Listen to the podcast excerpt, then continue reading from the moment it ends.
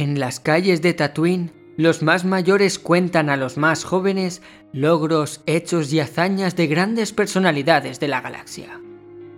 Estas se recopilan en crónicas.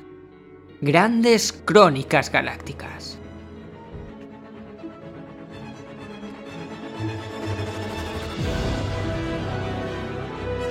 Crónicas Galácticas. Una historia de conexión Tatooine. Capítulo 1. Han Solo.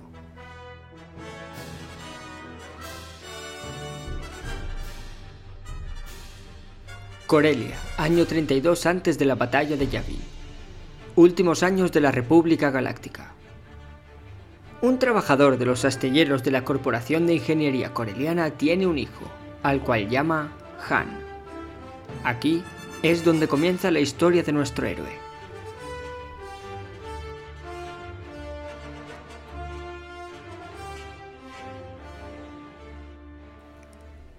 Ya desde bien adolescente, Han trataba de sobrevivir en las calles de Corelia, soñando siempre en surcar las estrellas.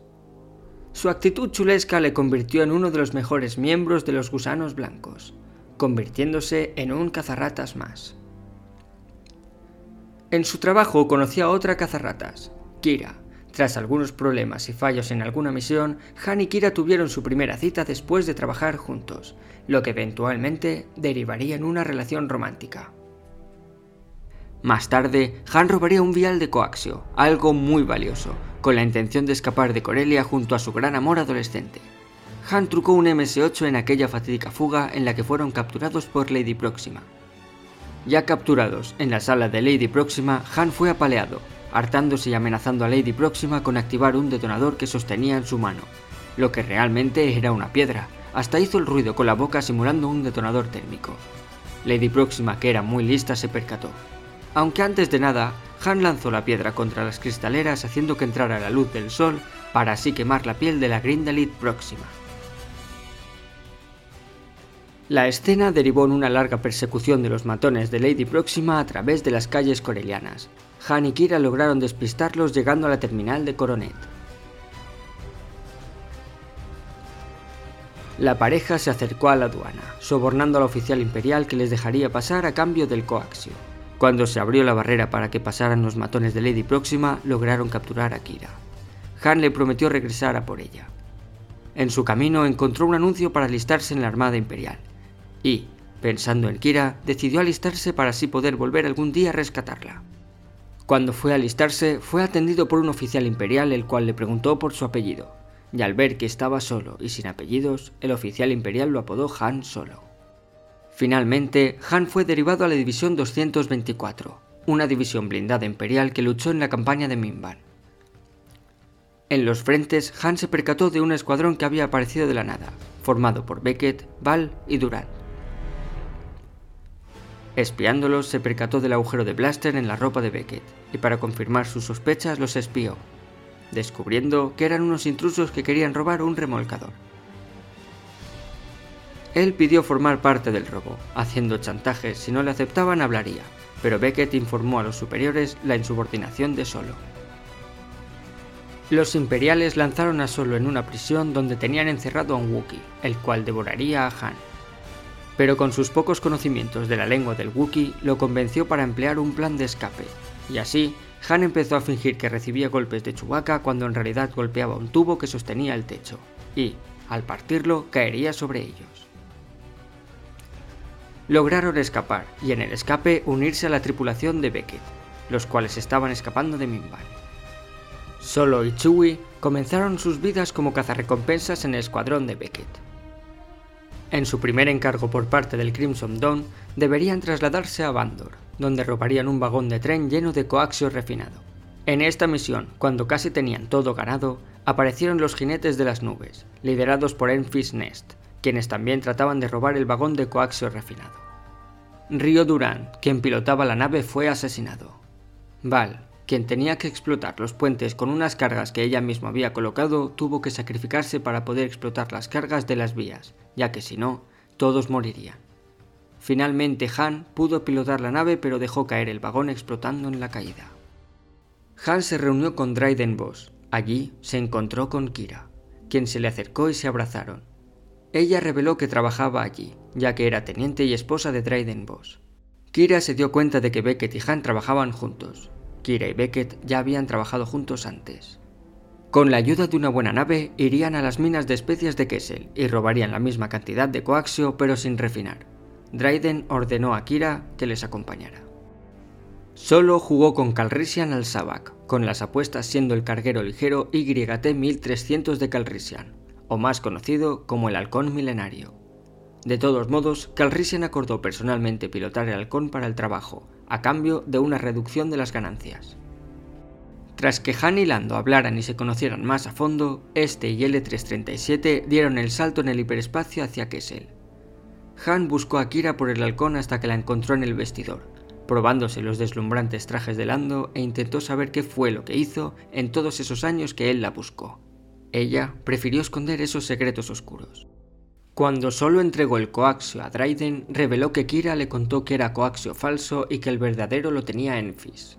Pero solo al ver que Beckett era predecible y que el ejército iría por el coaxio, no dieron nada a Enfis, así que cuando abrieron la caja se dieron cuenta de que estaba vacía, y los jinetes de las nubes acabaron con ellos.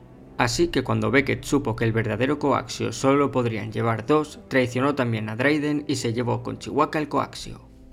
Han viajó a la luna tropical privada de Lando y se unió con Chewbacca a su partida de Sabak, en la que Lando, al quedarse sin cartas bajo la manga, no pudo hacer trampas y Han ganó el halcón milenario, poniendo en rumbo junto con Chewbacca aventuras por toda la galaxia.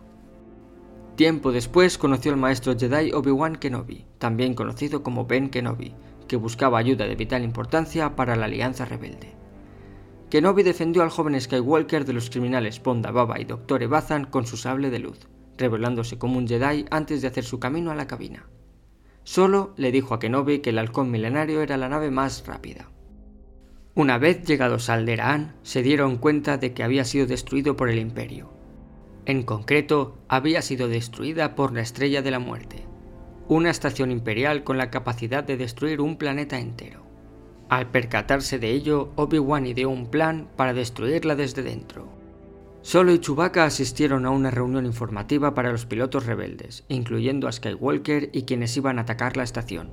Por lo tanto, después de que le dieran su recompensa por los créditos, él embaló para salir, pero fue confrontado por Skywalker, que insistió en que permaneciera y luchase con la rebelión.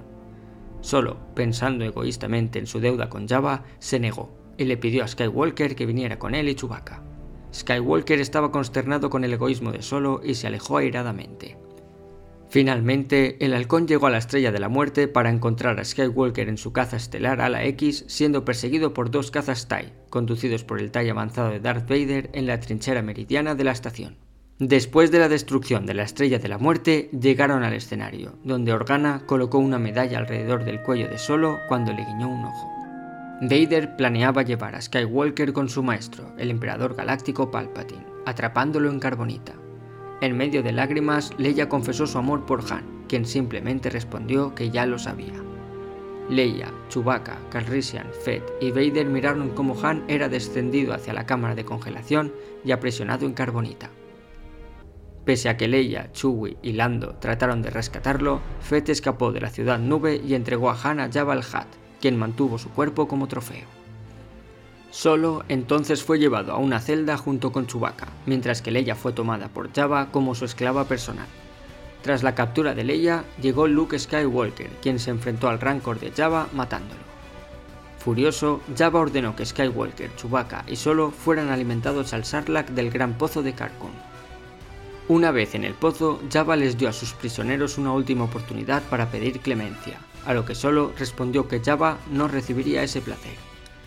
R2D2, a bordo de la barcaza velera de Jabba, liberó el sable de luz de Skywalker, quien lo tomó en el aire y comenzó a enfrentar a los guardianes de Jabba. Han accidentalmente golpeó el jetpack de Fett con un hacha, mandándolo a volar contra la barcaza velera para luego caer rodando en las fauces del Sarlacc. Luke entonces rescató a Leia, C3PO y R2 de la barcaza velera y la destruyó. Años más tarde, en la era de la Nueva República, enfrentando una derrota inminente, el gran visir Mas Ameda en Coruscant mandó una propuesta de paz a la canciller Mon Mothma. Han y su esposa Leia atendieron los diálogos de paz donde el canciller Motma y la gran visir Ameda firmaron los instrumentos imperiales de rendición y el concordato galáctico. La firma ocurrió durante la tercera hora de la labor de parto de Leia, pero ella solo le dijo a su esposo una vez la ceremonia había terminado. Luego de una reunión de familiares y amigos, Han miró a su hijo a los ojos, preguntándose cómo se había vuelto padre. Mientras Leia se duchaba en la siguiente habitación, solo le dijo a su hijo que mientras toda la galaxia estaba contra ellos, ellos lograrían sobrevivir y estar bien. Aunque solo estaba confiado en que no sería un buen padre, prometió mantenerlo dentro del camino correcto. En cierta ocasión, Leia escuchó a su hijo llorar. Han sintió que Leia poseía una conexión mediante la fuerza que él nunca podría tener con Ben. Han sugirió usar la fuerza, pero Leia le aconsejó que tomara a su hijo y lo acurrucara. Cuando Han suspiró que no sería capaz de tener la misma conexión de la fuerza, Leia le dijo que los padres siempre tenían un vínculo especial con sus hijos. Han se convirtió en un piloto de naves en carreras, siendo esposo de una importante senadora galáctica, mientras que su hijo Ben, al mostrarse sensible a la fuerza, fue enviado a entrenar con su tío Luke los caminos de la fuerza. La historia de Han continuó. ¿Queréis conocerla? Pues la historia de nuestro héroe termina cuando consigue recuperar el halcón milenario y se une a la misión para terminar con la base Starkiller.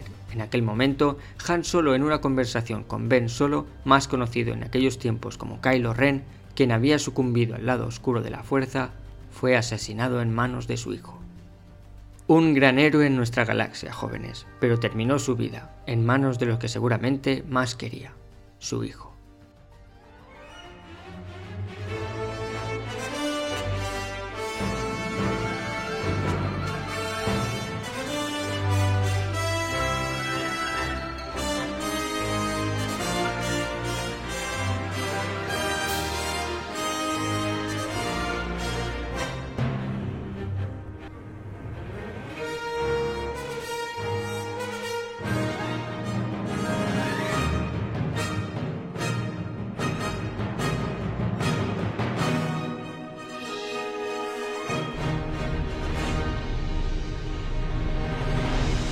Capítulo 1.